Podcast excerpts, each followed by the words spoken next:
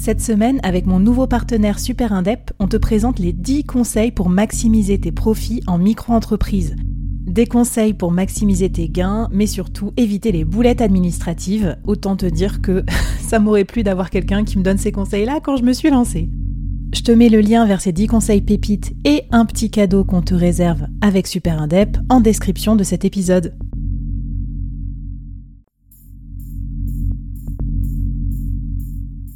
Entreprendre en solo, en toute liberté, sans employé et développer un business rentable, scalable et durable, c'est possible. Je suis Flavie Prévost, ex-dirigeante devenue solopreneur et créatrice du premier incubateur de solopreneurs en France. Avec ce podcast, j'ai voulu créer le board que j'aurais aimé avoir à mes côtés quand je me suis lancée en solo. Un board composé des meilleurs experts, disponible chaque semaine gratuitement à mon micro pour te donner des super conseils et te mettre au défi. L'épisode va commencer je te préviens, ça va vite. Alors n'oublie pas de t'abonner à la newsletter pour recevoir les bonus.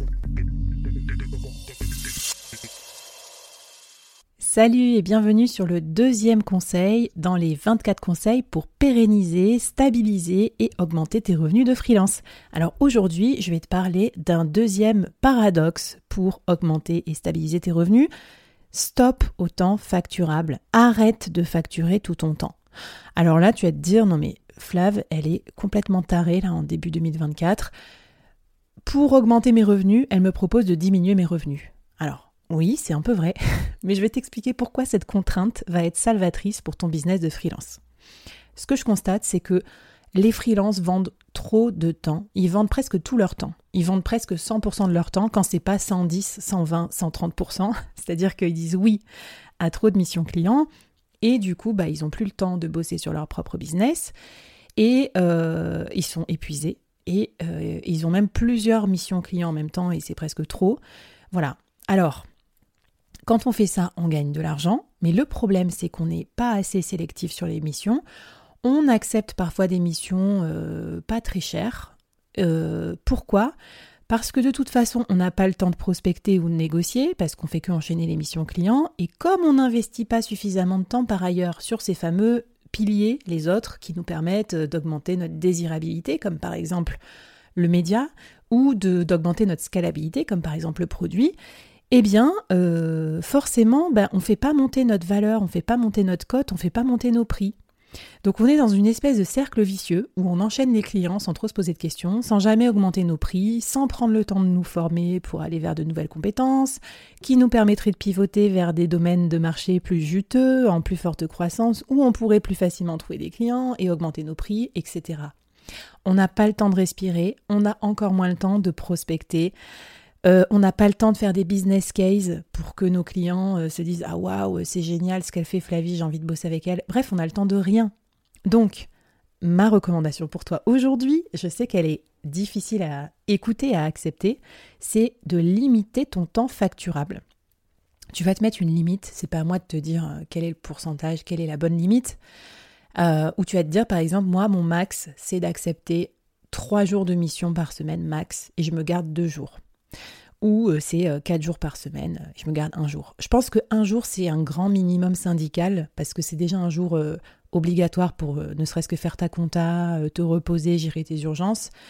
Si tu prends que un jour, le risque c'est que tu vas le passer à faire un buffer quoi, à faire d'autres missions clients. Si tu prends deux jours au moins, même si tu crames un jour sur les deux à faire une mission client, il te restera toujours un jour pour toi. Moi, au début, quand j'ai commencé à entreprendre en solo, j'avais le board qui me prenait euh, beaucoup de temps, euh, mes bébés aussi, tout ça. Donc en fait, je me suis contrainte euh, sans faire exprès et j'avais maximum un jour ou deux par semaine à consacrer au freelancing. Et à quoi ça sert d'avoir une contrainte? C'est que du coup, j'ai fait mon budget et je me suis dit, ben c'est simple en fait, si tu veux gagner ta vie, il faut que tu factures à tel TJM. Et c'était un TJM élevé. Et je me suis dit, bon bah, oulala, qu'est-ce que je vais pouvoir faire pour vendre à tel TJM Eh bien, j'ai dû trouver une compétence rare, euh, cibler un persona qui a de l'argent, un peu premium. Et en fait, ça m'a bougé aussi à changer de client, à changer d'offre. Euh, en fait, ça m'a forcé à, ouais, à sortir un peu de la zone de confort, de bon, bah, je vends un truc, euh, il y a de la demande, donc je me pose pas plus de questions que ça. Donc quand tu contrains ton temps, tu es obligé de le vendre plus cher. Et pour le vendre plus cher, faut que tu fasses des choses, notamment te former ou pivoter. Et donc c'est tu rentres dans un cercle vertueux. voilà. Et avec le temps que tu dégages, déjà, ça va te faire plaisir d'être un peu plus libre de tes mouvements. Ça va aussi te permettre d'investir du temps dans tes autres piliers qui vont te rendre plus désirable, plus top of mind, plus connu, etc. Qui vont te faire gagner du temps sur tes missions grâce à la productivisation? Donc ça va être vraiment un énorme cercle euh, vertueux. Donc, défi du jour, tu prends ton agenda et tu me bloques des jours sans mission. ou des demi-journées si tu veux commencer soft. Euh, voilà. Et si tu veux commencer encore plus soft, tu me bloques tous tes vendredis à 14h pour suivre les lives de l'incubateur solopreneur et les workshops avec mes experts et moi.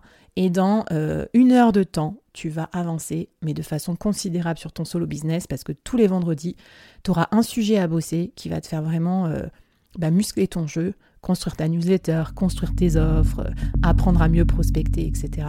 Ça se passe dans l'incubateur solopreneur. On t'attend. Ça ouvre le 5 euh, janvier avec un premier atelier euh, spécial Construire ton cap et fixer tes objectifs pour 2024 avec Bibi. Et je te retrouve demain pour un troisième conseil pour augmenter, stabiliser et pérenniser tes revenus de freelance. Bye bye